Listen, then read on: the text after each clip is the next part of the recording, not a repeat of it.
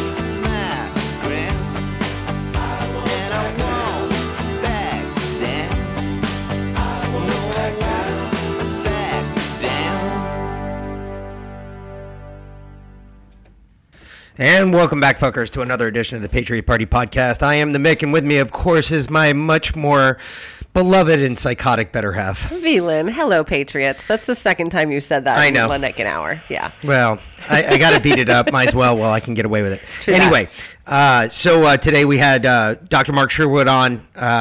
Great guy. I think we had a really good interview.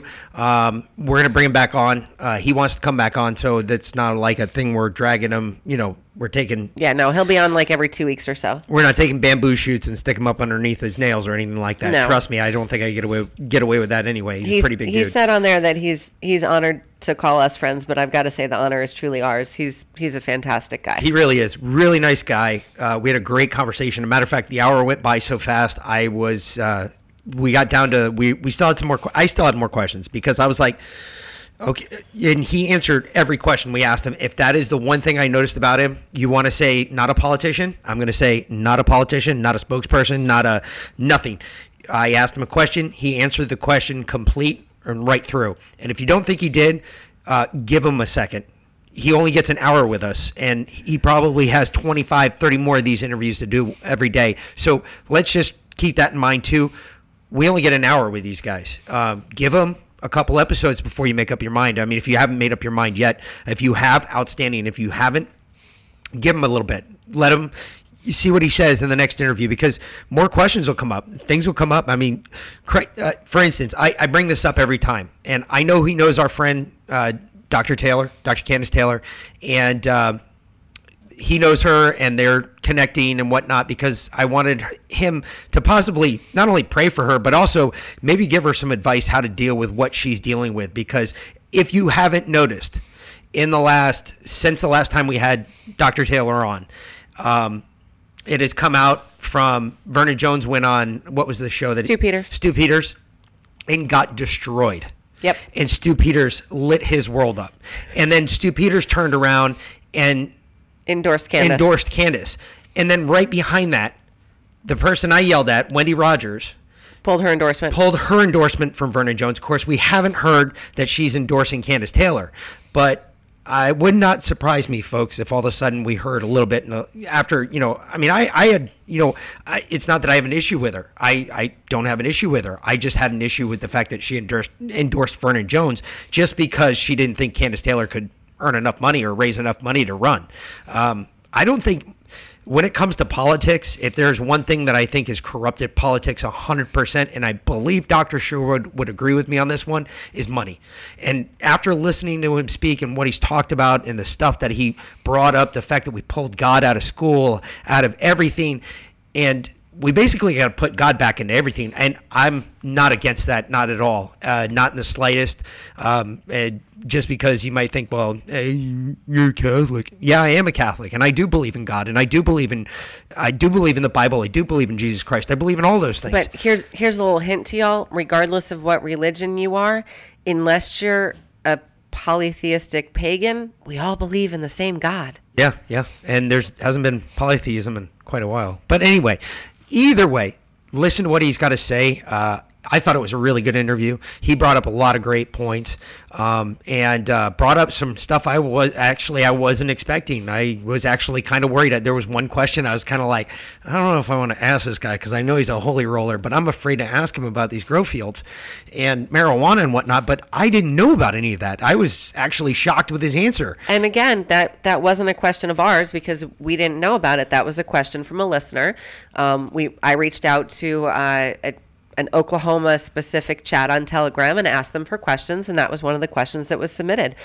What a great question too, because he actually answers the question. He doesn't know all the information behind it because he's not privy to all the information behind it, but he did bring up some really good points about it, almost the same exact points that the listener brought up. Said, hey, look, there's like 25,000 marijuana shops in all of Oklahoma. There's 75,000 some odd grow fields, and where's all that dope going? Because it doesn't make any sense that we have Chinese buying up, and I did not know any of that. This is all stuff I didn't know. This is why I ask you guys to send us your questions, because then I don't sound like an idiot going into these things. Just saying. You're welcome, by the way. I sound like an idiot anyway. I know. I know. Yes, thank you very much for reaching out to them. But either way, again, if you live in Oklahoma or any of the states, it doesn't matter who it is. If you guys want us to interview somebody, trust me, I have no qualms picking the phone up and saying, hey, how about you come on our show? We can help you. We can put you out there. We can promote you. I'm either going to like you or I'm not. And the bad thing is if you say something that I don't like, I might not promote you as much. I might just say, well, yeah, he was here. And I give you kudos. I give credit to anybody who comes on this show and sits there and talks to us and has an actual conversation. I mean, if I don't agree with something, I'm going to bring it up, be like, well, I don't necessarily agree with that. And if we disagree, we disagree. At the end of the day, if I walk away with more agreements than I do disagreements, I guarantee that no matter what happens at the end of the day, as long as they're good constitutional values, I'm probably going to end up supporting you. Yep, we're back to that 75% rule. Yeah. If you agree with 75% of what someone says, politically, spiritually, morally, whatever it is, you don't have to agree with someone 100%. You're probably never going to agree with someone 100%. But if you can hit that 75% mark, you're pretty good there. You've got a pretty good standing. So, I personally, that's the rule I go by. If I can agree with someone 75% of the time on 75% of the issues, then I'm probably going to back them up. So we're back. We got our normal newscast tonight. That'll be later on. We'll drop that sometime later on tonight. We're trying to get this one out first. Yep. We also have coming up tomorrow. We have an interview with Carla from COL1972. You can go to the website col1972.com, use the promo code Patriot Party, get a discount off your order. All of their proceeds go to fund the fight against abortion. She's fighting for life. She put her money where her mouth is. So it's fantastic. Something else we talked to Dr. Sherwood about as well. Yep. We have Dr. Stella Emanuel coming on Saturday. Correct. That's pretty fabulous. If you guys don't know, she is the Cameroonian emergency room doctor from Texas who went viral. Standing outside the Dallas, Texas but hospital. She also has a ministry, and I'm really excited to talk to her about that. We're also going to be on Steel Truth, I believe, on Friday. We're taping it tomorrow, but we'll be there on Friday. And we've got Ann Vandersteel coming on with us next Tuesday. An interview with Nurse Danny, also Tuesday night. April Moss next week, and I'm working on a couple other things as well. So we're busy. We're busy. We got a packed lineup here, so we're pretty excited. And we have some very exciting other news. Yes, we do. We finally have it, folks. Go to mypillow.com, type in the word Defiant, get 66% off your order. Up to 66%. Don't get them sued. It's not always 66%. Up to 66% off your order. Yep. And our going to look the number up right now, yes. So you all have the proper phone number to call. And all you got to do is say that the Patriot Party sent you, or Defiant. Yeah. And promo code Defiant. You will get the same. The same will apply if you happen to call the number. And again, I'm looking for it. I apologize. I was not ready for that because somebody decided to dump that on me. Well, I mean, I would think We'll put it in the show notes as well. Yes, it'll also be there. But it is. The 1-800 number is, which I'm really happy about, 1-800-377-9724. Go to, again, mypillow.com or mystore.com and go to the MyPillow part and go to or call 1-800-377-9724 and just say Defiant or type in Defiant in the promo code, and you can get up to 66% off your order. Trust me, I love my pillow mattress topper and the pillows. I've been we've been sleeping on them for years, folks. I'm telling you, you want to alter your life, you want to change your sleep schedule, go buy some MyPillow stuff. Not only that, you help out Mike Lindell, who's a great patriot doing wonderful things for this country. You help us out, and you get something for some money for your buck, some bang for your buck. Trust me, surprise your wife. And it's made in the USA. And she'll love you for it. Trust me, surprise your wife. Yeah. Guess what? I have just created another demon for every other guy out there, because the wives are going to go somewhere. The guys will be catching up because they had to work. And the wives are going to call them and say, hey, on your way, can you just stop, pick up the MyPillow mattress topper and just stuff in your car and bring it with you? Yes.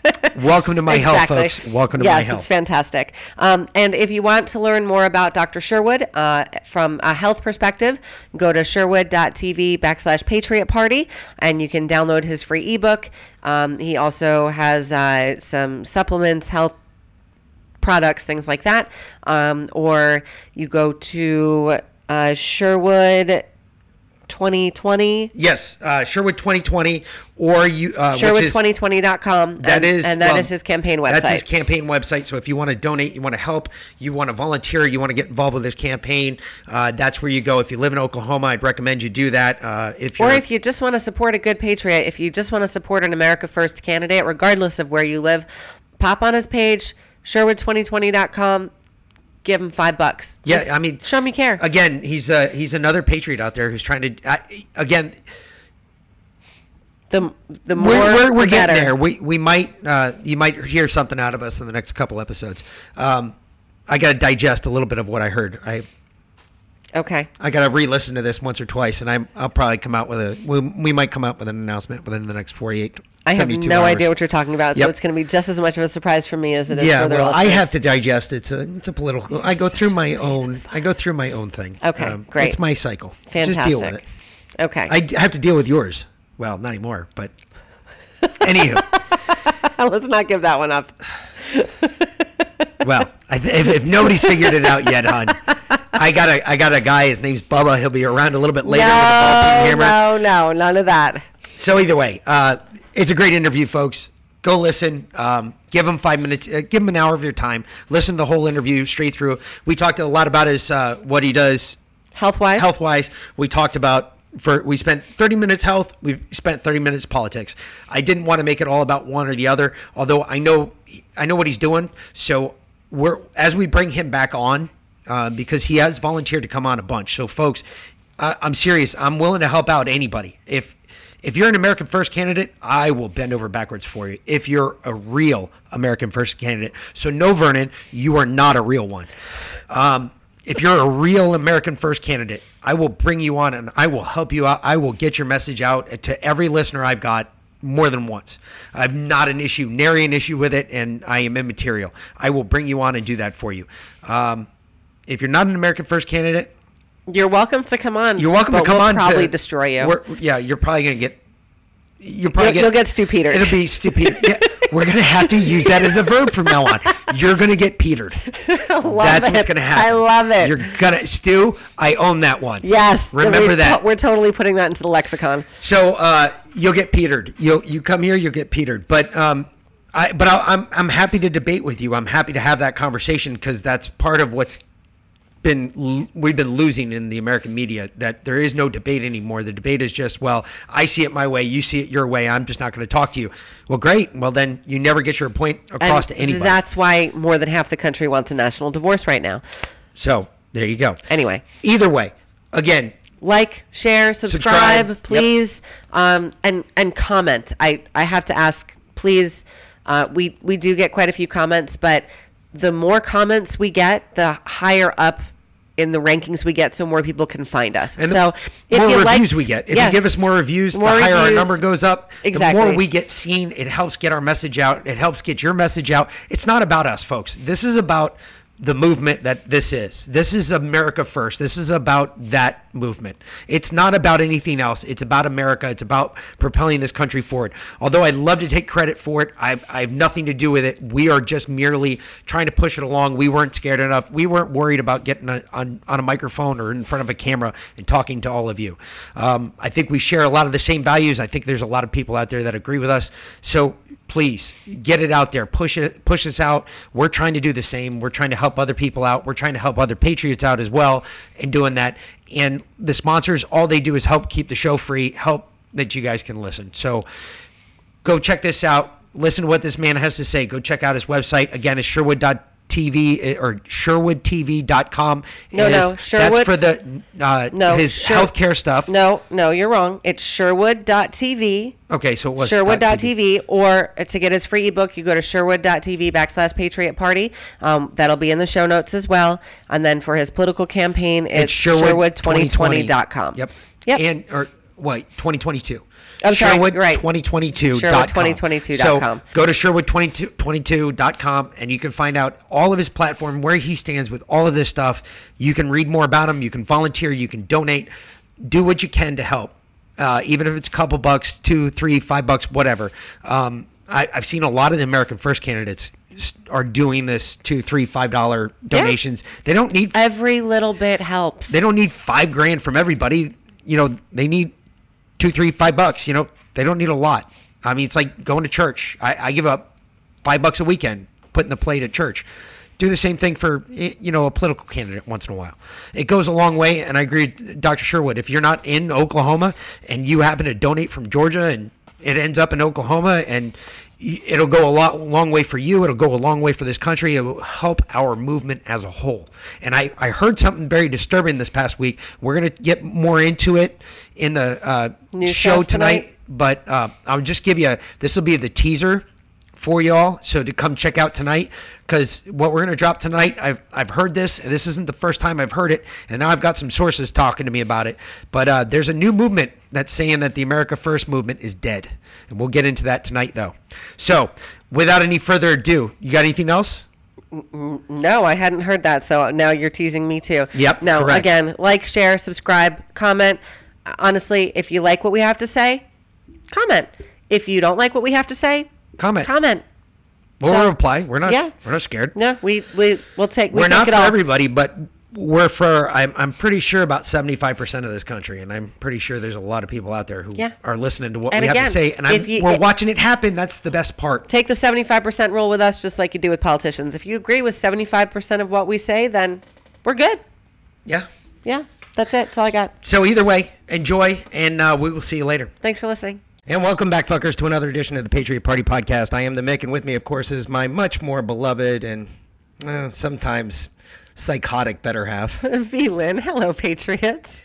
And we're here today. We've got a special guest, Dr. Mark Sherwood, coming to us all the way from the great state of Oklahoma, as we just recently found out. Of course, on our way back, it was interesting. We'll have to get into that at a later date, though. But we'll talk about airlines later on. Anyway, you're here today, and you are a neuropathic doctor, if I'm correct. Naturopath. Yes. I can't even speak today. It's different between impossible. A neurologist and a naturopath, yeah. Correct. Naturopathic doctor, and you're also running for the governor of Oklahoma. And we have some questions. We got some listeners that reached out. But first, how would you say hi to all of our listeners? Because we've got a bunch of them, and we've got a bunch of people that still live in Oklahoma that want to get to know you better. Well, Mick and V-Lynn, I'm really happy to be here with you. I'm honored. It was great to meet you in Tulsa, too. You guys are awesome folks, and the greatest thing I can say is now we're friends, which is all my pleasure, of course. And so, I think people need to know that my wife, Dr. Michelle, and I, she's my queen, my best friend, my pal, my buddy, and my wife. We work together at a place called the Functional Medical Institute in Tulsa, where we get to treat people around the world. We've kind of got known, I guess, for being people where nobody died of COVID, which is good. We didn't set out to be COVID experts. We just kind of set out to be life optimization experts, to teach people how to do this forever. And through obedience, we decided to step up even to another place to become gubernatorial candidates for Oklahoma for 2022, not to diminish our concept of wellness. We want to carry the wellness to a higher level and carry it around the world. I like how you put that we decided to step up and become gubernatorial candidates, because I think a lot of people don't, there's that running joke that behind every strong man, there's a woman rolling her eyes. But I think people don't realize how true that really is. No, she's my rock, honestly, V-Lynn and Mick. She's my wife. She's been through so much stuff in her life, and you talk about an overcomer. Even her story was made into a movie. I don't know if you guys know that. Really cool. No. What movie? So if people want to watch it, it's called The Prayer List. And it's a story of her life overcoming incredible, unthinkable tragedies to be where she is right now. So no, she's not, I like to say it like this. She's not my spare rib. She's my prime rib. I like it. Even with the steak reference. Yeah, same here. Come on, man. Yeah. Same here. You can't beat that. So you just brought up a really good point, something I've talked about I don't know how many times. There's a lot of people out there, especially we've talked about it on this show. I know me and V-Lynn have talked about it several times in private, but also on this show. But one of the things I've always said is that one of the big things I've always noticed with this, especially COVID, and I'm sure you've seen it too, is and you don't strike me as the guy that's not, just for everybody who's just listening and not watching us on Rumble, he's not a small guy, folks. I'm not saying he's huge. I'm not saying he's a mountain of a man. I mean, he's a big dude. I mean, I think he could take me. I don't think he'd have much problem. I fight like a squirrel backed into a corner. But even without that, one of the things I've noticed, especially when it comes to COVID, is, and something that's not talked a lot about in the media especially, is people, they talk about the disease. Okay, yeah, great and fine. But they don't talk about the way they're living their life to begin with. And one of my big issues with a lot of people when I hear about all these people that, especially when I meet somebody who says, well, I'm legitimately scared of COVID. Why? Do you take care of yourself? Do you go to the gym? I don't see you walking around with a McDonald's bag in your hand. So that's always good. What are you doing to improve yourself? And I don't think as a country, we've focused enough in on that. Yeah, Mick, this is a tragedy, and I think this is probably part of the greatest tragedy. It probably is the greatest tragedy in the history of the United States of America, and it's called the standard American diet or Western diet. And we have to own this. We did it. It was based in profit. It was based in a lack of caring about people. And we actually created disease processes. We did that in America. We created the obesity crisis that's now the greatest, most fastest growing non-communicable disease in the world. Now, just get your arms around that. We did that in America about 50 some odd years ago with the initiation of the food pyramid. Remember that? Oh, yeah. And today, it's upside down. It makes me nauseated and it makes me quite furious. And I'm past the point of disappointment because I don't expect them to do it anymore. But we have no one literally from the government, medicine, or even church talking about what we just talked about. We still serve garbage and we expect ourselves to be well and healed and all that, but it's hard for us. And we don't do that here, obviously. You know, our staff, you know, our community, which is 9,000 odd deep patient wise. I mean, we stress first things first. Food is medicine. God put medicine in food. Hippocrates, the father of modern medicine, confirmed it by saying, let food be thy medicine and medicine be thy food. So the evidence is clear that nutrition provides the foundation of health. And when we neglect that piece of health, is it any wonder we lack health as a nation? No, I think you're absolutely right. I actually, I think I was probably one of the very first people in Georgia to have COVID. I got it in February of 2020 and I was sick for 6 weeks. I mean, I felt like I got hit by a truck. Yeah. And I went to my doctor, and this is before they even had COVID tests. It was before everything shut down, but you know, we knew I had COVID. I had all the symptoms and I just couldn't kick it. And I went to my doctor, and we have military medicine, obviously, since Mick's retired. And he looked at me and he said, you're not going to get healthy until you get healthy. And I said, what does that mean? And he said, well, first off, get off your ass, lose at least 20 pounds, stop eating sugar, stop drinking soda, start moving around, start exercising, and go out in the sun for at least an hour a day. And I tell you, if more doctors said things like that, straight up, straightforward, I think we'd be a lot healthier. I took his advice. I lost 45 pounds. I spent 2 hours a day out in the sun. I basically doubled his advice. You know, went to healthy food, and I've never felt better. As soon as I started doing that, I kicked it like a week later. It was pretty amazing. As soon as I started exercising and sitting out in the sun and eating proper food, I had to research what proper food was. Never really been taught that before. And it amazes me how many doctors aren't taught nutrition for more than a day or two in medical school. Shouldn't that be a foundation of medicine? Well, it should be. Now, my wife graduated with, she's also a naturopathic doctor, by the way, but additionally, she holds a degree in osteopathy, or she's also a DO as well. So she's had conventional training medicine.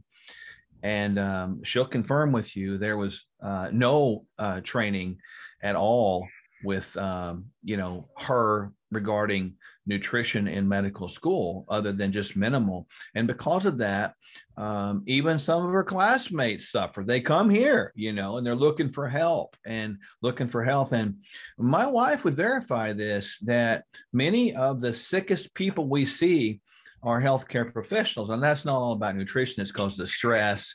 But, you know, and I tell you, you know, honest to goodness, the people we need the most in the world, catch this, Belen and Mick, are the sickest ones. And we're talking about military, first responders, right, Mick? You get that, right?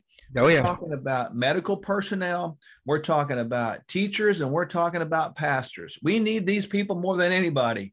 And yet they're the sickest people around.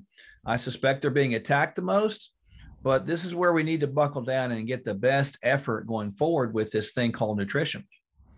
And that's crazy that you brought it up like that too, because yeah, I mean, I watch, I'm lucky, I guess, in where I work, because where I work, I've got, we got a good group of guys, and we all try to eat right. We tried not to, you know, we don't overdo the Mickey D's. We don't go to Subway. We're not on the Jared diet. We cook real food. One of us cooks every night. It's normally between myself or the lieutenant. Either one of us is cooking every night. We're cooking real food that we picked up at the grocery store. same thing I feed my family. I mean, nothing different. We do the same thing. We try to keep it all in the same line. But with that, one of the other things I've always noticed is that I think it also goes back to our lifestyle and more. I mean, nutrition is all about your lifestyle. You know, I work two jobs. Well, technically, well, I bring in three paychecks, but I work two jobs. And I've always noticed that it's always about your lifestyle and the lifestyle that you lead, not only when you're working, but when you're at home as well. And one of the things I've always tried to do is one of the things that, well, we try it every night. And one of the main meals for us as a family is we all sit down at the dinner table, and no, you're not allowed to miss dinner. That's your job. You got to be there for dinner, period. And there's no TV, there's no electronics, there's no phones. We sit down at the table as a family every night for 30 minutes and eat a healthy meal and discuss the day. Sometimes the children are allowed to talk. They tend to not eat if they talk too much, though. So I got to put my foot down somewhere. But I commend you guys for that. That's amazing, because that's one of the things we've lost as a typical habit as traditional American families. And because of that, we become very disconnected, discombobulated, and now we're dysfunctional. And that's what I was bringing up, is you hit the nail on the head. And I didn't know if, I mean, when you do your, I guess, well, I want to say neuropathic, only because I've talked to a neuropathic doctor before, and I didn't like the guy at all. But as a naturopathic doctor, is that something you recommend to your, you know, the people you see on a daily basis? I mean, is that something you are constantly like saying, hey, look, this is, you got to develop, you know, a pattern in your life that. Yeah. Every day. I mean, we don't back away from that at all. We have 7 pillars, which we teach here to every single solitary person. And those are nutrition, sleep, stress management, movement. These are the things we have control over. Those 4, we call those the core 4. And then after that, we have genetics, hormones, and peptides. And we really stress those 7 areas. And here we call those the foundational pieces, but we also take it a step further, Mick and V-Lynn, and we include emotional and spiritual health. So, you know, we will pray with people, we'll pray over people. We really understand that the majority of the physical manifestations of disease processes, and including the behaviors you talk about, are rooted in spiritual and emotional brokenness. Spiritual emotional brokenness can be something we would draw an analogy with, or an acronym: FRAUDS, fear, resentment, anger, unforgiveness, disappointment, and shame. And when we live in those places, you know, the word fraud, it steals our identity. And so we don't know who we are at that point. And we begin to act like someone we don't even want to be around. So you can see how it becomes circular in nature. So we're going to hit all those areas. And that's why our community here, they're going to be healthy. And that's what we say to people with 100% certainty: you will get better by doing these processes. Everybody will. And another one big thing that me and you already talked about once before when I met you in Oklahoma, the at Clay's thing, was pain. Because everybody that I know, and you're going to be talking right now, I don't know how many vets you talk to currently, but you just opened yourself up to about another 500, 600, 700 more that are now listening. One of our big problems is pain management, dealing with pain, arthritis being like probably my number one. It takes me 30 minutes just to move in the morning. But for those guys, what do you do pain-wise, pain management-wise? And you know, when I was there in Oklahoma, my bag seized up. That second day I was there, I was like, wonderful. And I couldn't even, I mean, I sat there for about 2 hours, and I told Velan, I was like, look, I gotta bounce back to the hotel just for a little bit and lay down, because if I don't, I'm gonna be miserable the rest of the flight home and everything else. And I did. I went back and laid down for about an hour, hour and a half, and drove back out there. I was just like, man, it just, my back would not undo. And you told me that there was some stuff I could take and other things that I could do. What do you recommend for those guys? So first of all the veterans out there, I want to personally thank you for your service to our great nation. The sacrifices you made, the costs you paid, is not appreciated enough. So thank you for that. And you don't hear thank you enough. And that's a shame, because you should hear thank you every day. And I'm going to encourage everybody out there, if you see a vet that you know about that's having lunch where you are, buy their lunch and don't even tell them. Just buy their lunch and be kind and roll along with it. So do that for your law enforcement. Do that for your veterans, just to love them and bless them. And God will return that to you. So don't worry about it. You can afford to do that. Now, with a veteran, you got to understand, and you know this, you know, as a former law enforcement officer of 2+ decades, we understand what it's like to deal with trauma that affects the brain. We all know this PTSD phenomenon, post-traumatic stress disorder. Well, when the brain is under so much trauma over time, you know, i.e. we're pushing out cortisol, the stress hormone, and the way we live, the memories we have, the images we've seen, you can't get those out of your mind. There is no way. So we need to understand the brain becomes driven with stress, and that shuttles away from the brain the ability to create hormones. When we lose hormone production in general, we can have bone pain, joint pain, and we don't recover sufficiently anymore. So many times veterans have trouble making two hormones, growth hormone and even testosterone. And so when you have injuries that you might have sustained, you don't get, first of all, the ability to repair, because hormones carry signals, right? They carry like email packages. So we have to understand that most veterans that have served in combat or seen trauma, they're going to have low hormone function. You need to fix that. Yes, number one, you need to fix the idea of nutrition again, because everything that is recovered and built has to have material. And number three, we have to consider the concept of peptides. Peptides are nothing more than strands, less than 50, of amino acids that we compound in a compounding lab.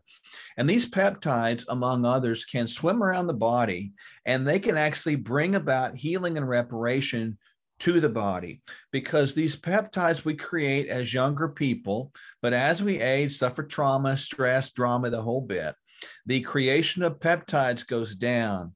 And the overriding theme of this is it has to be all, not one, all of those, because we don't even get nutritional assimilation if we're under stress chronically, because when you're under stress, you don't digest well. So you can see everything fits together. But for all the veterans out there that are listening, you know, if your practitioner is not doing that for you, find a new practitioner, because they're not being complete in their treatment with you.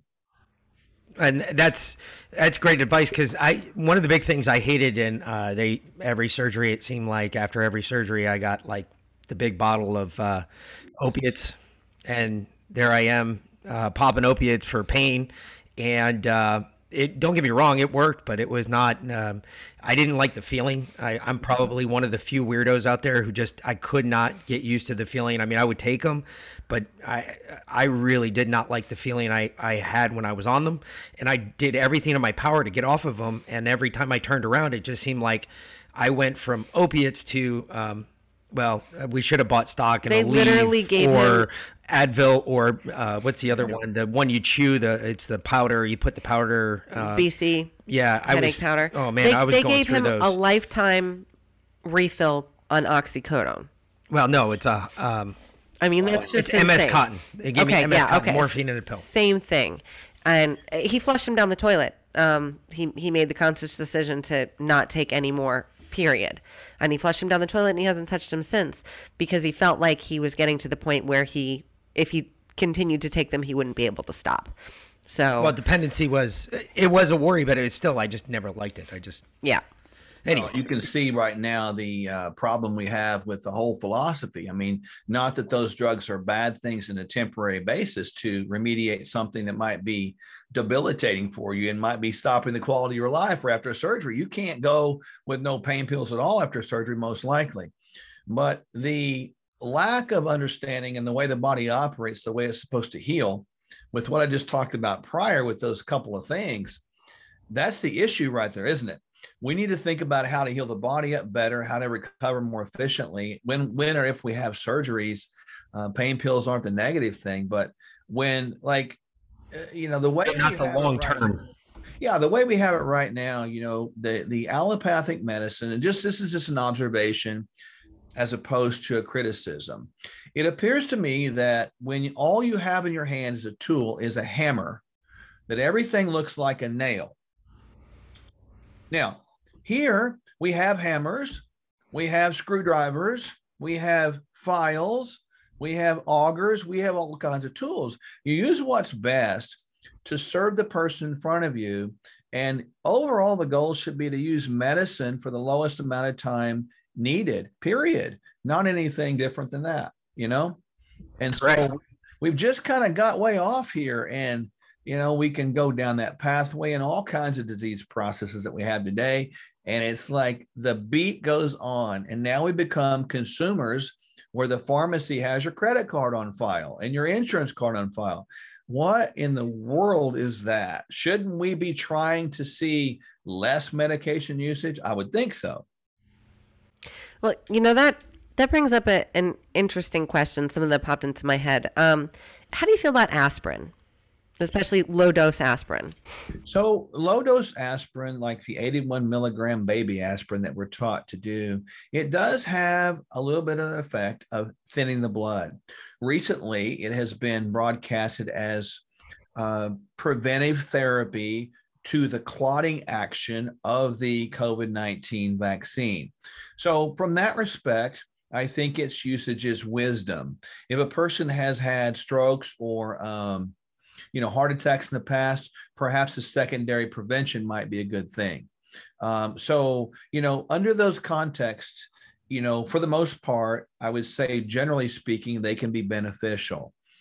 However, as well, it has been our experience, VLIN, that 100% of the population, after we've tested them, 100% of our population, it's been thousands of people around the world, they have been deficient in omega-3 fatty acids.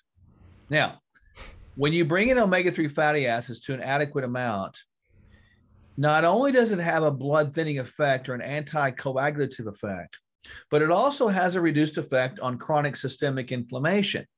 So the better therapy from a prophylactic continual standpoint is omega-3 fatty acids, but perhaps in an acute nature, in the scenarios that I laid out for you, the aspirin would be applicable as well. And most people say, well, you can't do them both together. That's nonsense, because I've done them both together to see if, and stick a needle in my arm to see if it would not stop, but it will clot okay. So the idea of getting your blood too thin is way, way rare. So we tend to take 3, sometimes up to 4 grams of a quality essential omega-3 fatty acid. And even if a person has clotting issues or clotting factors, you might take a baby aspirin. So hold on. I asked that because this morning NBC came out with a hit piece on aspirin. Yeah, of course they did. Yeah. And I was like, oh, that tells me right there that because when you think about it, obviously, if it reduces clotting, and we know that clots are one of the major effects of the vax, then there you go. Of course, they're doing a hit piece on aspirin. Yeah, and understand too, you guys, that, and this is not a cynical thing I'm getting ready to say. This is obvious, and this is for the whole audience out here. When the government tells you to do anything regarding your health, you probably want to do the opposite. And I base this on the idea that for 75 years, our health trends in America have got progressively worse and worse and worse. Disease trends are getting faster in growth in the population.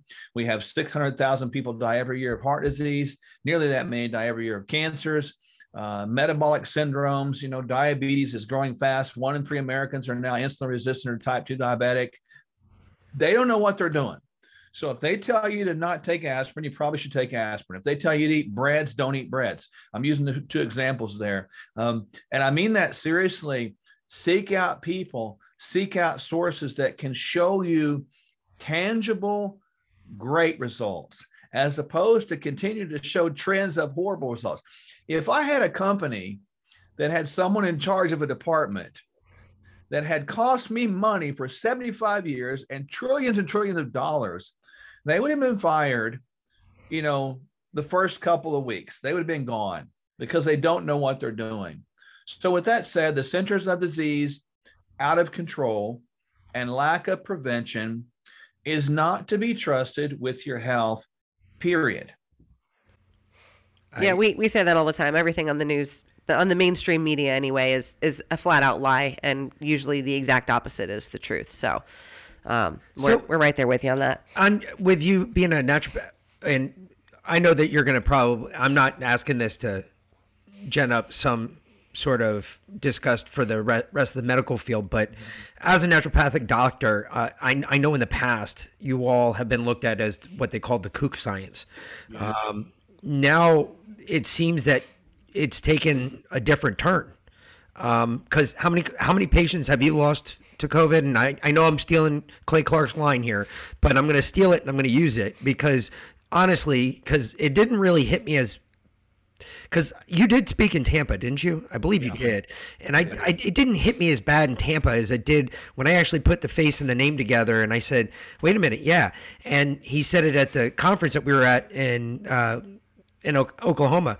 How many patients have you lost to COVID? Just wondering. 0. Hey, yeah. And how many have you treated? We're over 9,000 at this point. Okay. Well, when NBC starts treating that many people, and they don't lose any, I'll be interested to see that one. So no, we're not anti-medicine, look, but I'm anti-establishment anything.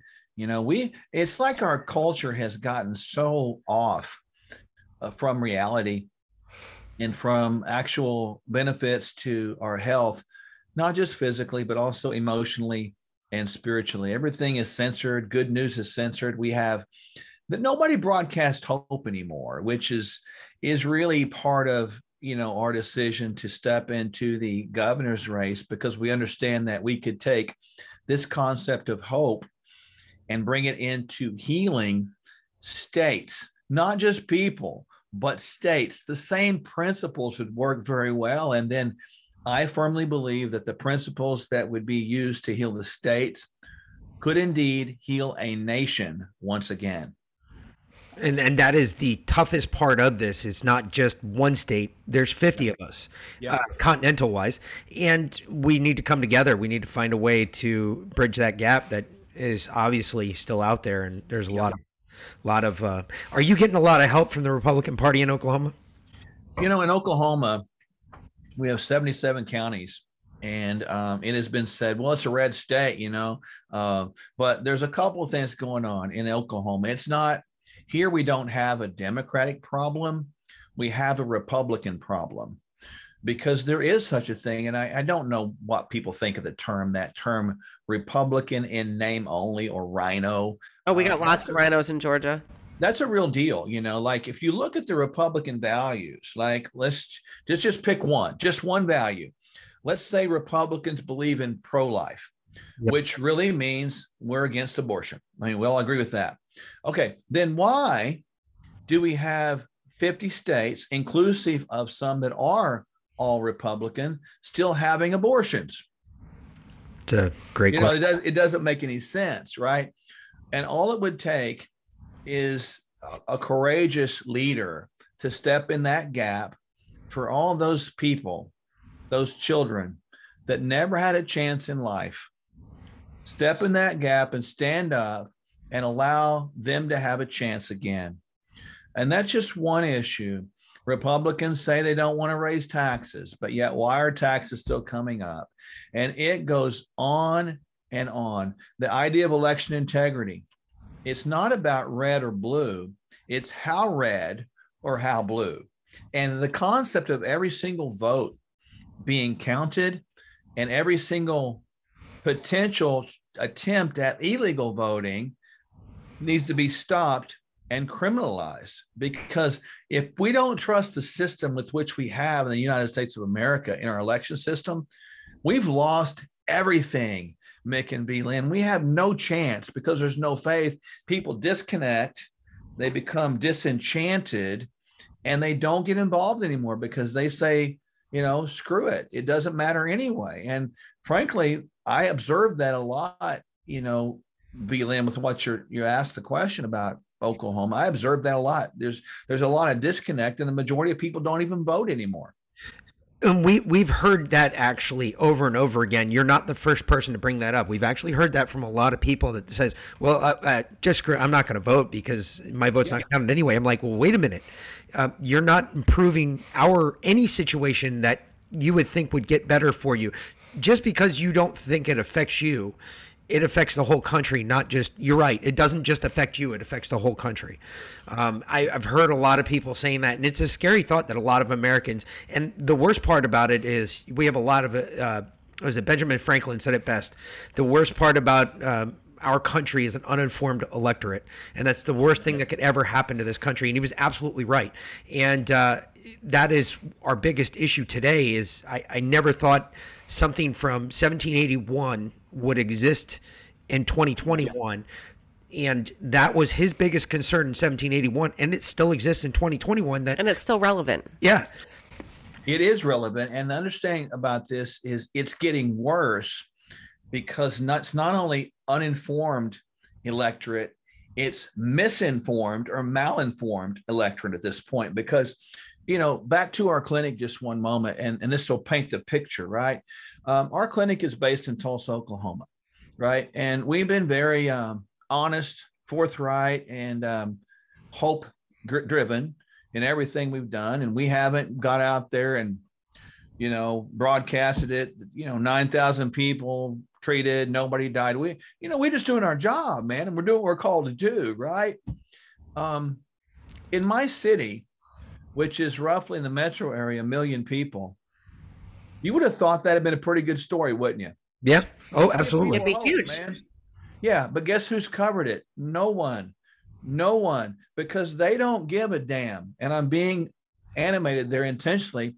All they care about is how many people are in the hospital and dying. Yep. And I agree. That's significant and that's relevant. But why not give people a little bit of hope from time to time?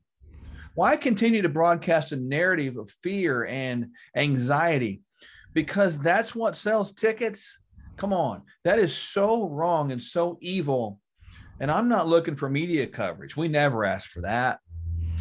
But because of that, because they won't cover it, I have taken every opportunity that I could on every podcast, every platform, and I'm grateful to you guys to say that we need hope and share this message right now across this whole world to everybody you know that hope still lives. Hang on to it, because if you hang on to it, I guarantee you it will still live. And when you give hope to somebody else, you become what I'm a fan of and what we are. It's called a hope dealer.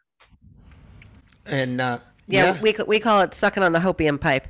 Come on, I love it. So love that. That's okay too. The hopium pipe. I like that. That's right. Everyone, you know, needs a little hopium. So, so getting into politics, I want to. Well, we got to, before we do that, we got to start out with the big three. I mean, we got to start out with the three questions we ask every candidate, and guess what? You get to deal with them now. Okay. And you have not been prepped. Again, folks, we're doing this all off the cuff. We don't prep anybody. We don't send them questions. We just ask. So the first three questions, the big three, abortion, I think you already answered. I'm pretty sure you're against abortion. You're pro-life. Would that be accurate? We want to be the first state to completely abolish abortion, not dance around the issues. I have a plan, and I'm not going to go into the plan because you never let the enemy know what you're going to do ahead of time. Never show your card. I have a plan, and it will be done, and I commit to do that to not just the citizens of Oklahoma, but every single pro-life person out there right now around the country that says, can that really be done? The answer is yes, we're going to do that. Well, before he moves on to the second question, I do want to bring this up real quick, and I'm sure you've already thought of it, but banning abortion is fantastic, but until you make adoption easier, you're just going to end up putting kids in foster care that end up going right into child trafficking, abusive situations, whatever it may be. I think the best way to make it successful in banning abortion is to make adoptions easier, to make sure that those babies can find a true loving family, because the waiting list for babies is 3.5 million currently in the United States, and it is almost impossible to adopt an infant here. You got to pay 30, 40, 50 grand to go overseas to China or Russia or wherever with no guarantee that you're going to come home with a baby. So that's sickening in and of itself. If we made adoption easier here in the United States, there wouldn't be a need for abortion. It is. And we've had, that discussion. We've also had, what are you going to do with these people as far as where they're going to live, that kind of thing. So it's been kind of twofold, where they're going to work, this is what I know to be true, that when you have a pathway to go on, Beland and Mick, that is right. It's right in God's eyes. Sometimes we don't have step number two. Sometimes we've got one step. And I am completely in alignment with your sentiments. It's true, it's accurate, and it's sad. I just know that first thing, we have to put a stop to something that absolutely, it was unequivocally be murder. It would be, really. And then, and I'm not minimizing it, I'm maximizing it. I'm going to trust God to give us some innovative ideas completely to bring about an ease in adoption. Both my wife and I are adopted.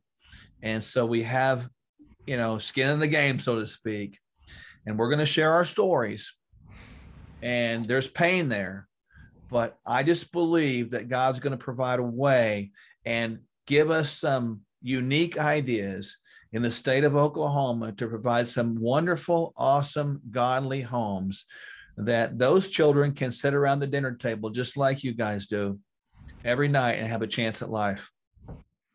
And that answer your question, Madame? Yep. All right. We're good. Move on to the next one. So the second question, undoubtedly, because it is the Second Amendment. So your thoughts on the Second Amendment, pro-gun, anti-gun, middle-of-the-road gun, how do you side, I guess, there? Law enforcement has been part of my life for 2 decades, as you know. Guns don't kill people. People kill people. Evil kills people. A well-armed militia is the greatest deterrent to crime. History has told us that. I would like to see, every state is known for something, right? I want you to capture this potential and even hypothetical vision. Can you imagine Oklahoma being the state of guns, where there's gun ranges everywhere, where ammunition opens everywhere, good job opportunities opens everywhere? Good luck coming to Oklahoma, criminal. Sounds like y'all are trying to usurp Texas. Sounds like y'all are trying to get me to move there. That's what it sounds like. I think kept me with a good time, Doc. The Second Amendment is one of the most pristine and should be preserved amendments that we have. It goes back to the core of not just a benefit of having a gun. It goes back to the core of protection of our rights, our liberties, and our lives. And we have to have the right to defend ourselves. And no one's going to take that right from me, period. And I want to give people the assurance that as a leader, I'm going to stand in the gap on behalf of them. I'm a gun owner. I want to be able to buy as many guns as I want to, and I don't care who knows. That's how I feel about that, and I think it's a significant issue that's been confused and completely dismantled by a leftist, socialist, Marxist agenda to try to take it away. Taking guns away doesn't work. From the cities that have the highest gun control, look at the murder rate. I'll leave it at that. Chicago, New York. I mean, we can go through. We used to live in New York, so trust me, we know what the gun laws are. Yeah. And actually a story came out today. There was I believe it was in Virginia. They removed all of the school resource officers, and it has devolved into just, straight up brawls. Yep. Every single day, kids fighting each other, stabbing, just straight on beating each other, beating teachers, attacking other people in the community outside of the school. And they're fighting bringing the school resource officers back because they're like, oh, well, they intimidate the kids. Well, great. Let them intimidate the kids. Maybe they won't beat each other anymore. Yeah, there you go. That's kind of the whole point of them, right? It is. We go back to what happened, back in the you know, in the 70s and 80s, we took God out of schools. We took him out of government. We took him out of medicine, and we basically took him out of churches. When we take God out of those things, evil comes in. You bring law enforcement in to try to stop it. Evil's still there. The key to the whole thing is bringing God back in. And I'm not saying that, you know, we go around and try to proselytize everyone. That's not the point. The point is lifting God to the highest place, the highest authority, the highest supremacy of the land, the way our Constitution reads. That is God, and everything in our Constitution, anything that formed the vision of the colonists back in 1775-6 was understanding there is a higher authority that goes above all, that if we live by the higher authority principles, there would be protection, there would be blessing, and there'd be righteousness behind that. And that happened until we took them out. You know, my teenager and I had a conversation the other day. We get into some in-depth talks occasionally. And I asked him, I said, do you think that the people in general are truly capable of ruling themselves? And he thought about it and he said, no. And I said, why not? And he said, well, there's too much evil. There's not enough discipline. And I said, well, what if everybody in the country truly had faith? If they truly believed in God, would they then be capable of ruling themselves? And he said, well, if everyone believed in God, wouldn't God be ruling them? That is so wise. I was talking to someone recently about the concept of self-government, right? What you're saying, self-government. Mm-hmm. We don't have, as human beings, the ability to govern ourselves. Hence, we have the concept of sin, right? But we have the ability to yield ourselves to the control of a God who made us, created us, and loves us. And when we do that and submit authority in our lives to him, he shines through us and works through us to bring light, healing, hope to everything around and everyone around us. Yeah, God is the ultimate hopium.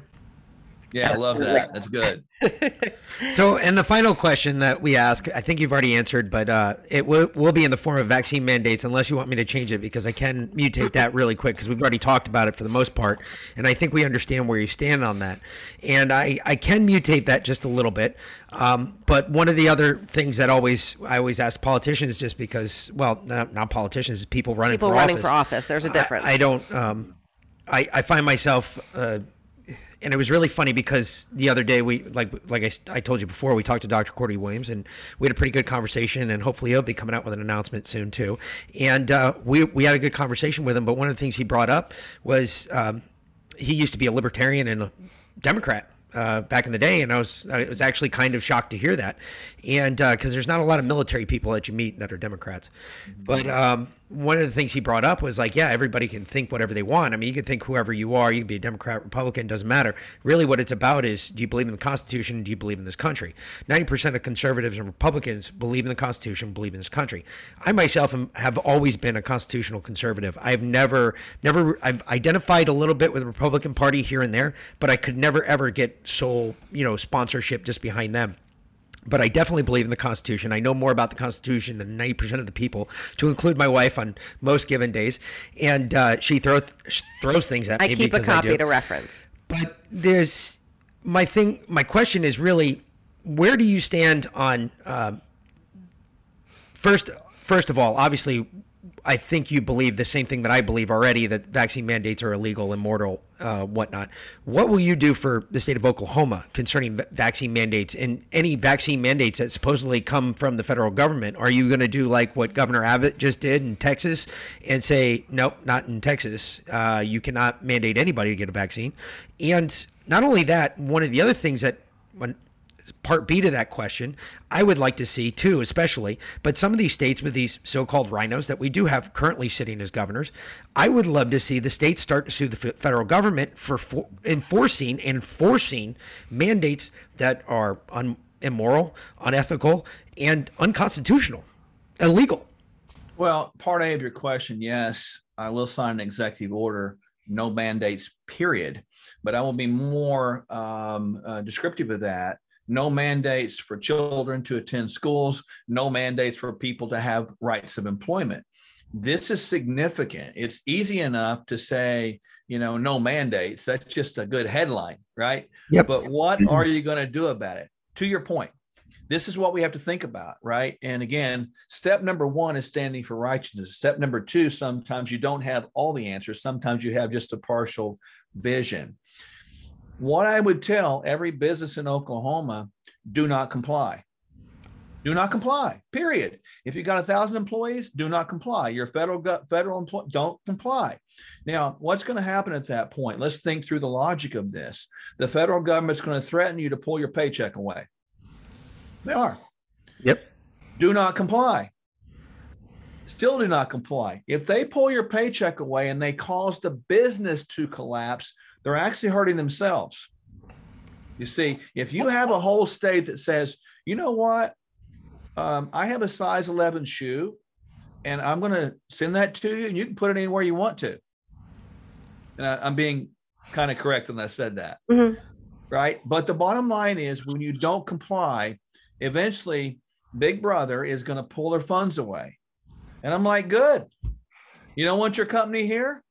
You don't want to pay them anymore? There's the order. Yep. Go somewhere else. And you know what's going to happen? You're going to have all kinds of businesses flock to that state. All kinds of businesses. And the economy is going to go boom. And you're going to have people, especially in the medical arenas and airline industries. I want you to kind of catch this vision, V-Lynn and Mick.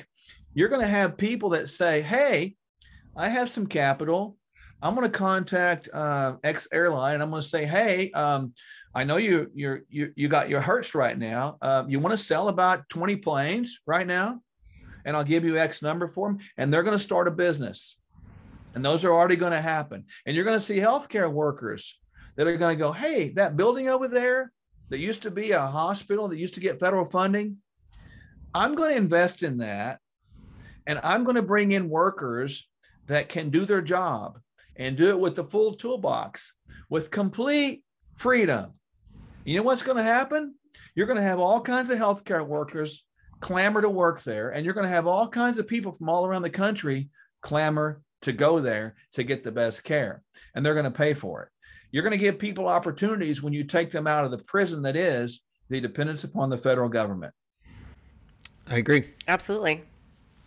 All right. So in anticipation of this interview, Doc, I actually reached out to an Oklahoma group on Telegram, and I asked them, because obviously they have a much more vested interest in you than we do, you know, since we don't live in Oklahoma yet, although who knows what might happen in the future.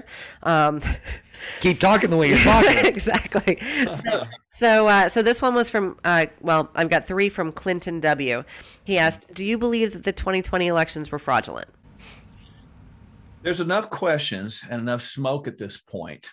And you look at the data that came out of Arizona, Maricopa County, for example, I think, don't hold me to this, and I think 50,000 votes were characterized as potentially fraudulent. You have to look at that, and I'm getting around to the specific answer, but I want to get back to this.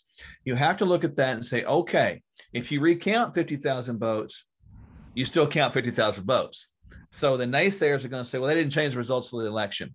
What you have to do is you have to look at those 50,000 votes and say, okay, was there 12 of them from the same address?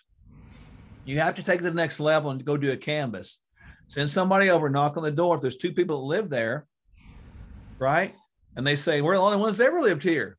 Boom, there's 10 votes out right there. Those go away, right? So you have to do a canvas. When you have that much question that we've had, you have to look at the concept where there's smoke, there's fire. Every state at this point should call for both an audit and a canvas and make sure it's right. Because if we don't do that, to your point, Mick, earlier, we're going to have more people that are going to become disenfranchised and disconnected. And they're going to just say, screw this process. I don't trust it anyway. And we continue to lose. If there's potential for hacking a system with computer systems, Let's figure it out. It's hard for me to go back with just those pieces of knowledge there and say, well, the 2020 election was fraudulent. I mean, it appears that way, at least from the pieces of information that I have. And if it appears that way, we have to look at it from the standpoint, in this context, you are guilty until proven innocent. In this context, with processes, if you have a process that's gone bad, you don't look at it as a person, a human being, and say they're innocent until proven guilty. You have to look at the process and do the opposite. This process is faulty, obviously, and it's going to stay faulty until I can prove it good, right? I hope that makes sense. Absolutely. Yeah, I think it does. Okay. Still from Clinton, what are your thoughts about accepting unvetted, proven, non-assimilating immigrants from Afghanistan into our great state of Oklahoma? Bad move. We didn't have to do that. What's happened is, and I do have some information on this, we've accepted these things because, quote, the federal government said so. What's the problem with that right there? The federal government said so. Last I checked, you know, we should have state sovereignty and say no. I understand that Governor Kristi Noem up in South Carolina or South Dakota did not do that, right? So if that is true, my question for the state of Oklahoma is, why'd you do that? Because you've got people right now that are suffering from consequential, unnecessary lockdowns and mandate talk. People haven't recovered from their last lockdowns that were completely unnecessary. Now they're threatened with job loss again, and we're bringing unvetted people from a country, get this, that is taught as a nation to hate America, right? Now, I have love for all people. I want to make sure we understand that. But when we talk about vetting somebody, VLIN, as a former police officer, that takes some time. You don't do that with a questionnaire and a 30-minute interview, if that was even done. You do that understanding you interview them, you spend time with them, you look at their family, their friends, and the friends of friends and people that know of them. You look at their childhood, their parents, how they're raised, et cetera. That's the only way to vet somebody. This whole process is nothing more than a feel-good political headline that should be chopped off the knees. Bad move by the state of Oklahoma. In my firm opinion, we should have stopped and said no and take care of our people and protect our borders. Absolutely. And just a little clue for everyone out there listening. If you come across someone with the name Fanu, babe, what does Fanu stand for? Which spelling? FNU. The initial is FNU. And do you want me to translate it to which language? No, in English. When they come over here and their first name is Fanu, FNU, its initials, it stands for first name unknown. Oh, yeah. How can you possibly vet someone if you don't know their first name? Well, Well, I met a bunch of Fanus, so exactly because I've had a few at my job. They do when they do it, they look at the paperwork and somebody wrote down first name unknown because they go by their family name or they go by their tribal name or their family name and their tribal name. I mean, it's like an Arab coming here and saying that what's the one I taught it to you? I'm trying to remember the word now. It's slipping my mind. It means son of. Oh yeah, okay. And every Arab has got that name. If they're the son of, for instance, it's that is their. Everybody says, well, that's their first name. No, it's not. That just is son of. That is the Abu is son of an Arab, or in Arabic is son of. And everybody's known Abu Bakr. Abu Bakr just means son of Bakr. That's all it means. It's not a first name, and. I even asked that question when I was downrange a couple times. I was like, hey, why is everybody named Abu, Abu this, Abu that, son of? But again, how can you vet them? You can't. You can't. There's not a way you could do this. Like we did this because it was the politically correct thing to do, in my opinion. However, to do things with political correctness in mind that overrides the people that you're supposed to represent and protect, that is an inherent ethical, moral, and spiritual problem. Agree. So if you were with that knowledge now, the opinions that Biden's caused at the border, What support would Oklahoma offer to Texas in support of the border operation? I mean, would you guys offer support, send police officers, or do whatever to help Texas out if they needed it? You bet. You send the National Guard, because their borders affect our borders. The federal government's not capable of protecting your borders. Nope. They're not. And the federal government should have never been dependent on to protect our borders, our security, you know, our food, our health, and yet we've given it over to them. It's the people, man, the people of this great country. That's we the people, man. We have a vested interest in protecting our borders, protecting our rights, our liberties, our securities. That needs to be our responsibility. I'd send a National Guard down there right away. Whoever's the governor, pledge our support. Let's work together and get this done. So Sam Plummer asked another question. I haven't heard of this, but and this might be actually going on, and you might know better than I do. But where do you stand on the Chinese buying up Oklahoma land? Yeah, Oklahoma has more land purchased by the Chinese government than any other state in the nation, as best I can tell. It's primarily in western Oklahoma. It is, from what I've gathered, and I have talked to some people that are out there, it appears to be they're buying all the land up to create these marijuana farms and using Chinese labor to work the farms. There's several fundamental problems with that. Chinese nationals are not supposed to own land in Oklahoma. How's that happening, right? So there's some operations happening that need some investigation. We need to go back and figure out if criminal activity has occurred, and I suspect it has. We need to get that prosecuted and identified appropriately and get that land back in the hands of U.S. citizens. That is, it's demoralizing to sit here in Oklahoma now and think that my land's being bought up by a communist country that hates my guts and wants me to die. Now, come on with that. We're talking about buying American. You know, we can't even fathom the long-term consequences of this. So it is a unique Oklahoma and Texas, by the way, problem. And we need to start a sort of band together and say, you know, that infamous word, no, and really get into it and figure it out.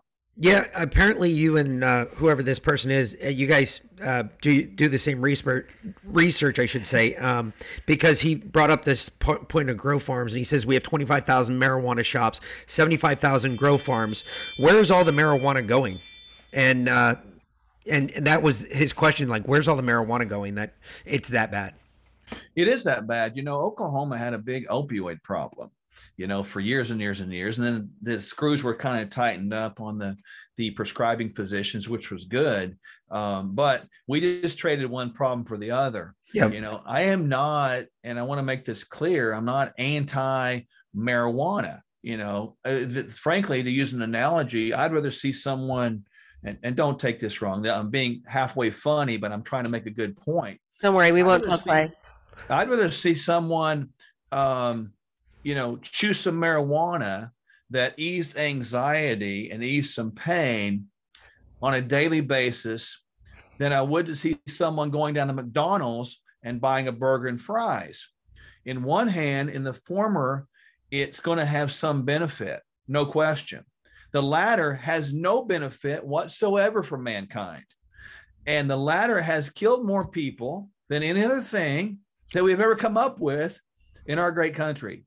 So, you know, we need to understand what we're doing here and quit looking at it from a financial windfall standpoint, because that's what it's been done, right? And are we getting people better? Are we getting them off opioids? Are we getting them healed? Are we getting them well? How easy is it to get a marijuana card? Man, come on. That's so simple. It's crazy. You just go down and say you got pain. Okay, cool. There you go. The marijuana shops were open and called essential businesses. Hello? Right there with the abortion clinics. What is wrong with us as human beings? We have lost our ever-loving minds, and we need to bring back some common sense.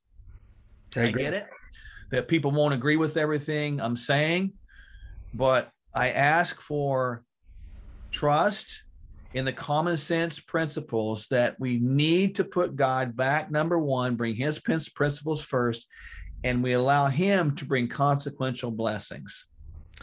Well, and with that, we are kind of running short on time here. We've had a great conversation, though. It really flowed by because it's already, wow, holy crap. I didn't even realize it was that far. It's already been an hour, yeah. I can't believe we've been talking like this. But Doc, where can they find you? What is the best way? If they want to help with your campaign, what is the best way they can do it? And just tell them where they can find all your information, where they got to go. Social media, all everything. That good stuff.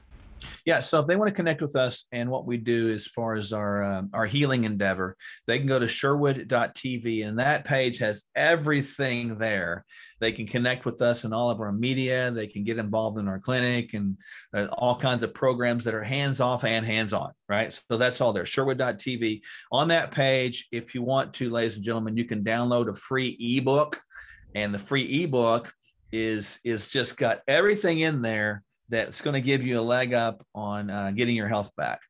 For campaign purposes, they can go to Sherwood2022.com, Sherwood2022.com. And I asked for them to do really, three things.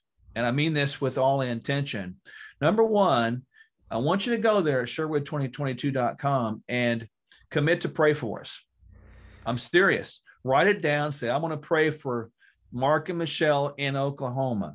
I want you to do that, commit to do that at least once a week.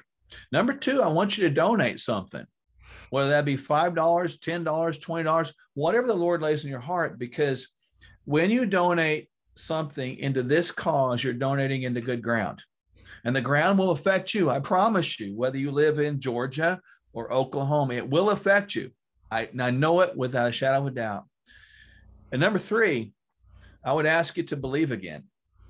To believe again, to have hope that we're not done, we're not finished, we're not fried, we have hope. And hope is a substance that keeps us going and gives us life. So those three things I'd really honor and appreciate. All right. That's fantastic. Thank you so much, Doc. We're going to do it again really soon. We'll let me know the next one soon. And next time I'd really like to talk about, I know there's a lot of people that listen now that have already gotten the jab, or they're considering having to get the jab because of, their work mandates, whatever. In fact, I spent an hour and a half at work this morning, and they literally paid me for me to go around to department and tell them, do not comply. Sowing seeds of deceit. That's literally, I told him this morning as he was coming home and I was leaving, I was like, I'm going to go to work for an hour and sow dissension amongst the ranks. And that's literally what I did. I did no work. I went from department to department and I told them, do not comply. And I'm going to be writing an email and sending it out to the entire company, because there's 38 people out of 250 in my particular hotel that have taken the jab. And if the rest of them don't, they can't run the hotel. Yeah, we have more power than they do. It's a game of chicken. Exactly. It's a game of chicken. Maintain focus. They're going to budge and blink before you do. Do it. And I'm excited. You guys, I'd come on anytime. So be there, reach out, man. Let's get it done. Will do. But I really want to talk about how people can heal after the jab, if they've had to take it, what they can do on both a physical and a spiritual level, because, and we'll go into that too. You and I have had a brief discussion about that in Tulsa, so we'll touch on that. But so we'll do that again really soon. So that's just a little teaser for our listeners. All right, you guys have a great day, okay? All right, thank you, sir. You're welcome. Bye-bye. Great one.